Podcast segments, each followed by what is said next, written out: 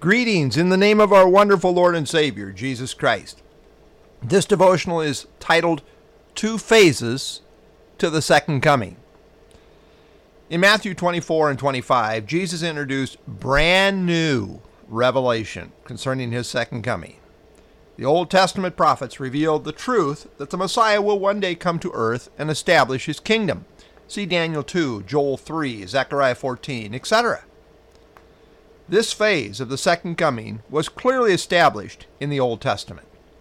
However, there is another aspect of Christ's second coming, a first phase called the rapture, that was not revealed until brought out by Jesus Christ. This first phase comes unexpectedly as a thief in the night. See Matthew 24, 43, 44. In contrast, the second phase will be preceded by all manner of obvious signs, culminating in Christ coming to earth in power and great glory. Matthew 24, 30 through 33.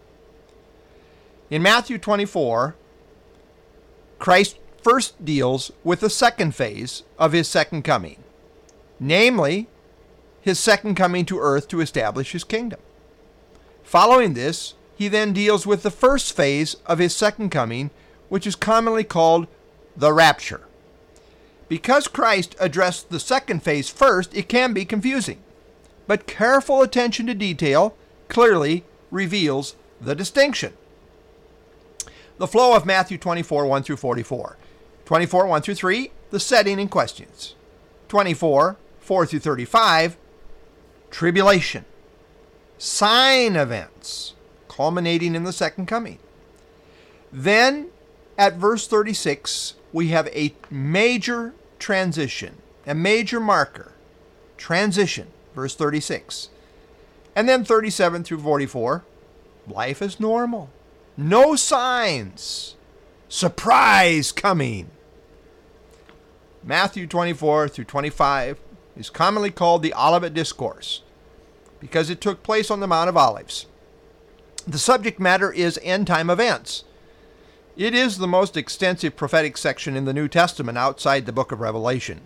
It comes from the lips of the Lord Jesus, right at the very end of his earthly ministry, just a couple of days or so before his crucifixion. The Old Testament was confusing for the Jews. They saw the truth of a suffering Messiah, but they also saw the truth of a reigning Messiah.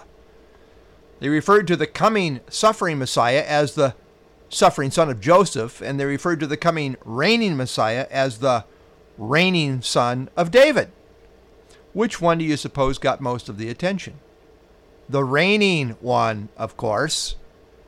They were accurate in seeing both portraits, but what they failed to see is that these realities were all to be fulfilled in one person.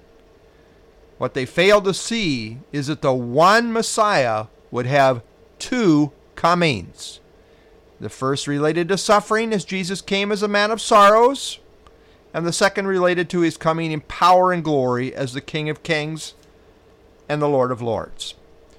But when Jesus came, he not only affirmed the reality of two comings, he also gave new additional revelation showing that there would be two aspects to his second coming. Not only are there two comings, there are also two parts to the second coming. Jesus was the first one to reveal the reality of two aspects to his second coming. He brought it out in the Olivet Discourse in Matthew 24 and 25, and also two days later in the Upper Room Discourse in John 14 1 through 3. Note this very important point. The rest of the New Testament builds on this new prophetic insight first brought out by Christ. The Old Testament knew very well about Christ's second coming back to earth when he will set his feet down on the Mount of Olives as prophesied in Zechariah 14:4. New additional revelation brought forth by Christ was that the first phase of his second coming would involve him coming to receive to himself those that belong to him, as seen in John 14:3. When you put all the pieces of the prophetic puzzle together, it is clear that phase 1 of the second coming happens before the seven year tribulation period, while phase two happens after the tribulation period. I believe both aspects of the second coming are found in the what I call the prophetic seed plot of Matthew 24. By the way, if you want to study this issue more thoroughly, I highly recommend the book Evidence for the Rapture, in which John F. Hart writes a chapter titled Jesus and the Rapture, Matthew 24. He presents nine arguments that convincingly make the case for the pre tribulation rapture being found in Matthew 24. Clearly, Israel and the tribulation period are in view in Matthew 24, 4 through 35. The correspondence between the judgments in Matthew 24, 5 through 8 and the breaking of the second, third, and fourth seals in Revelation 6, 3 through 8 seem to clearly relate to the first half of the tribulation period. Christ describes these things as the beginning of sorrows in Matthew 24, 8. Randall Price says the most compelling argument for a tribulation context for these verses comes from a comparison of Matthew 24, 4 through 14, with the first five seal judgments in Revelation 6. As Jesus goes on, he then references the prophet Daniel in Matthew 24, 15, tying what is being said to the 70th week of Daniel prophecy in Daniel 9. The 70th week of Daniel is the seven year tribulation period. So clearly, Christ is addressing tribulation truth at this point. Christ then goes on to speak of unparalleled tribulation, great tribulation, referring to the second half of the tribulation period, which will climax in the second coming, as seen in verses 29 through 31. John F. Hart says verses 32 through 35 explain how the events of the tribulation are like the springtime budding of a fig tree. As the budding of the fig tree in the spring signals the nearness of summer, so the events that transpire during the 70th week of Daniel give clear evidence of the nearness of the Lord's second coming.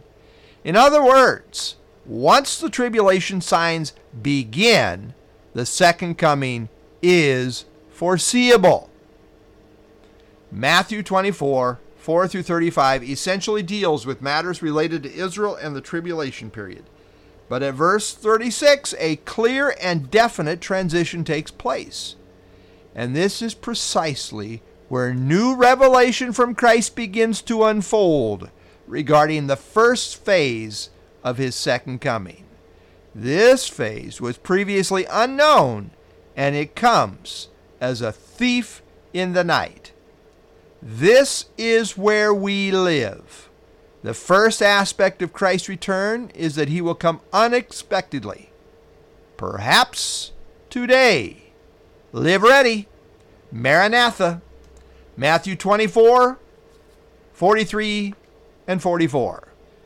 Jesus says, But know this, know this, that if the master of the house had known in what hour the thief would come, he would have watched and not allowed his house to be broken into. Therefore, you also be ready, for the Son of Man is coming at an hour you do not expect. Lord, we thank you for this additional revelation, an aspect of your coming that is, is not expected, comes as a, as a thief in the night. That, that is not true of uh, your second coming to the earth. Lord, all kinds of phenomenon, all kinds of warning. We will they will know it is at the door, as it says. But not so with this aspect. Uh, it comes uh, when people are not expecting it. It comes without warning, as a thief in the night. And so, Lord, we're, we're called upon to be ready, to live ready as a way of life. I pray that would be true in our lives uh, as believers. And so, Lord, uh, indeed, help us to take to heart what Christ said about uh, you also be ready. The Son of Man is coming at an hour when we do not expect. Lord, help us to live ready today, and I pray in Christ's name, amen.